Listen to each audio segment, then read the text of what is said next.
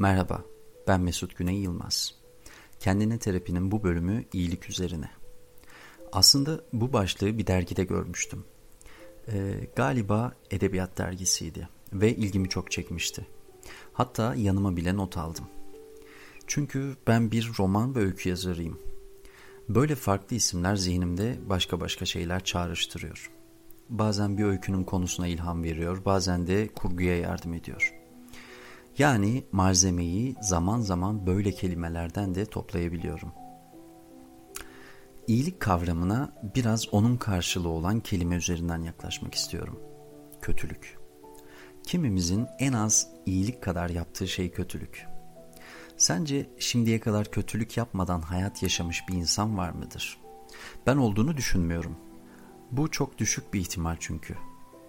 Bir de bazı eylemler iyilik adına yapılsa da sonuçları kötü olduğu için galiba bu ihtimal daha da düşüyor.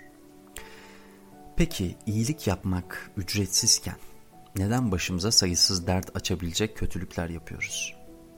Buradaki motivasyon kaynağımız ne sence?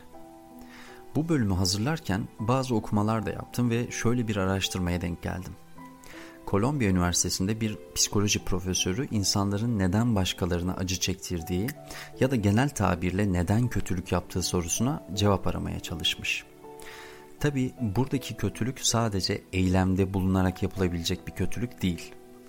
Bir insanın canına kastederek de kötülük yapılabilir, onu görmezden gelerek de. Her neyse. Profesör yaptığı çalışma sonucunda şu yargıya varmış yaşadığımız dünyayı iyi ve kötü diye ayırarak aslında hayatımızı da basitleştirmiş oluyoruz. Yani bir insanla ilgili kullanılan iyi ya da kötü tabiri aslında zihnimizde kategori oluşturmamıza yardım ediyor. Bu kategorizasyonda kişiyi karmaşadan uzaklaştırıp rahatlatıyor. Tabi araştırma bununla da kalmıyor. Araştırmaya katılan insanlar kötülükle ilgili şaşırtıcı yorumlar da yapıyorlar. Biri şöyle diyor mesela zayıf insanları hedef almaktan hoşlanırım demiş. Burada söylenen şeye şaşırmadım aslında. Tam tersi bu cümlenin aleni bir şekilde kullanılmasına şaşırdım. Çünkü alışık değiliz böyle şeylere. Genelde yapılan kötülüklerin arka planı her zaman karanlıktır, gizlidir. İyilik ise daha çok fenomendir, daha çok gösterilir, daha çok belli eder kendini. Şimdi iki farklı görüş var. Bunlardan biri insanın doğuştan kötü olduğuna dair görüş.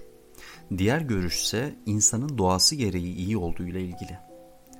İnsanın doğuştan kötü olduğuna dair görüş aslında yine gizli, karanlık taraflarımızı referans alıyor. Saldırganlık, bencillik, rekabet duygusu, haset vesaire. Aklına gelebilecek birçok duygu. Kötülüğün tarihi de aslında çok çok önceye dayanıyor. Habil ile Kabil'e kadar dayanan kötülük aslında Freud'un da katkılarıyla farklı bir forma dönüşüyor. Freud da insanın doğuştan kötü olduğunu ve toplumsal ve ahlaki değerlerle bu duygunun bir şekilde bastırıldığını söylüyor. Fakat bunun karşıtı kimseler kötülüğün yetiştirilme tarzı ile ilgili olduğunu savunuyor. Adolf Hitler örneğinden gidelim. Adolf Hitler izlediği politikalarla bir grup tarafından sevilmiş, bir grup tarafından nefret edilmiş ve bir grup tarafından da anlaşılmamıştır. Adolf Hitler kötü diye tanımlayabileceğimiz birçok karar vermiş ve bu kararlarla da birçok insanın ölümüne sebep olmuştur. Adolf Hitler'in çocukluğuna dair bilinenlerden yola çıkarsak aslında Hitler pek de parlak bir çocukluk geçirmemiş. Hatta travmatik diyebileceğimiz bir geçmişe sahip. Hitler'in merhametsiz ve vicdan duygusundan yoksun bir babası olduğu söyleniyor. Hayalinde ressam olmak isteyen bir çocuk büyüdüğünde milyonlarca insanın ölümüne sebep olacaktı. Düşünebiliyor musun? Burada istersen kötülükten beslendiği unsurlara bakalım. Evet, çocukken yetiştirildiği gergin ortam ve otoriter bir baba var. Bunlar elbette etkili olmuştur fakat Hitler Hitler olmaya başladığında ve gittikçe güçlendiğinde daha gaddar ve acımasız bir insan haline dönüşmüş. Belki de bastırılan duygular bir bir gün yüzüne çıktı. Bilemiyorum. Ben burada hem kötülüğün doğuştan geldiği kısma hem de sonradan öğrenilebileceği kısma katılıyorum. Herkesin doğası gereği içinde bir parça kötülük barındırdığını düşünüyorum. Fakat Eyleme geçmenin de insanın elinde olduğunu da belirtiyorum. Birçoğumuzun içimizdeki kötü düşünceleri ve duyguları genelde yasalardan ve toplumsal kurallardan ötürü eyleme vurmadığını düşünüyorum. Bu da tabii ki akıl sağlığımızın yerinde olduğunu, neyi, neden yapmamamız gerektiğinin bilincinde olduğumuzu gösteriyor. Biraz samimiyetsizce geliyor, biliyorum. Ama birçok insan cezalandırılmayacağını bilse kötülükle sonuçlanacak birçok suç işleyebilir. Hatta oluşturdukları vicdan mahkemelerinde kendi beraat kararlarını kendileri verebilir.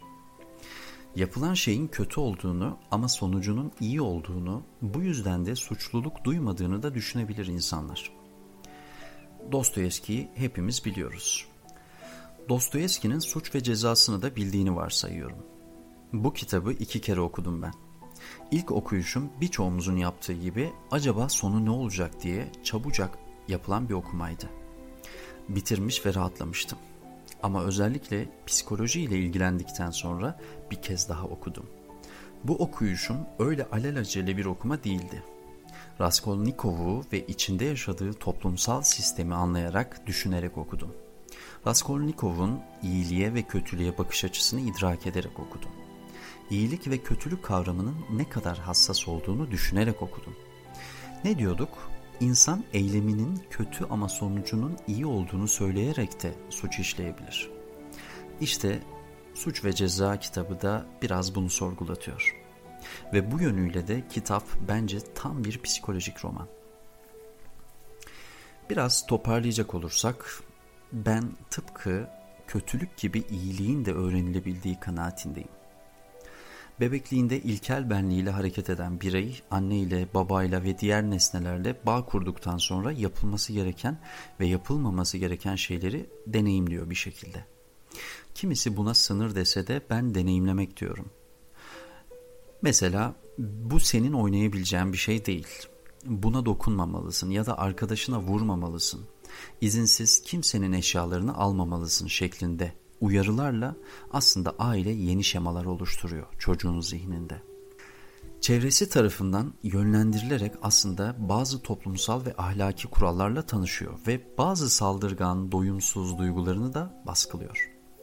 Dikkat edersen bitiriyor ya da yok ediyor demedim. Baskılıyor ve baskılanan şey zaman zaman kendisini hatırlatır. Baskılandığı yerden çıkar. Zaten bu da bazen kötü eylemlerle sonuçlanır. Ama bilmen gereken şey aslında bu duygunun da bizde var olduğu. Ehlileştirerek ve onu sahiplenerek zaman zaman kontrolden çıksa da genelde üzerinde kontrol sağladığımız bir duygu. Ve bizim denetimimizde olduğu sürece bu duyguyla oluşan eylemlerin sonuçları o kadar da kötü olmuyor. İyilik yapmanın, yapmış olmanın hafifliğidir aslında huzura kavuşturan insanı. Bazen yaptığımız iyilik bize kötülükle dönebilir ve o an kendimizi suçlayabilir. Hatta iyilik yaptığımız için saf ya da aptal olduğumuzu düşünebiliriz. Çünkü çevremizin de söyledikleri bunda etkili. Nedense iyilerin daha saf yani içe kapanık olduğu, kötülerin ise şeytani bir zekaya sahip olduğu düşünülür.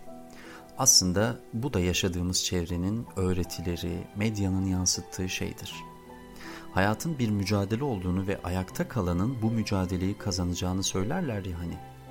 Hatta şunu da eklerler. Mücadeleyi kazanmak için elinden gelen her şeyi yapmalısın.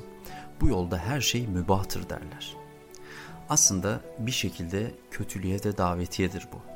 Çünkü amaç ayakta kalmaktır ve mücadeleyi kazanmaktır. Unutma, Adolf Hitler ressam olmak isteyen bir çocuktu. Ama oluşturduğu gerekçelerle kötülüğü meşrulaştırdı. Sevgili dostum, iyilik yapmak ücretsizken yaptığın kötülüklerin nelerden beslendiğine göz atman gerekebilir. Sen iyisen ve yine de kötülüğe maruz kalan sensen, işte burada ilişkilerini gözden geçirebilir ve seni aşağı çekenlerden uzaklaşabilirsin. Bir dakika demelisin kendine.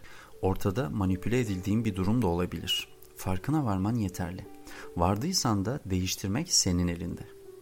Unutma, sen iyilik yaparak birçok insanın hayatında domino etkisi yaratıyorsun. Ve son olarak bu bölümü Andre Guy'dın iyilik üzerine söylediği sözle bitirmek istiyorum. Demiş ki Andre, her türlü kötülüğü yapmaya muktedir iken kötü bir şey yapmamak. İşte budur iyilik. Kendine çok iyi bak.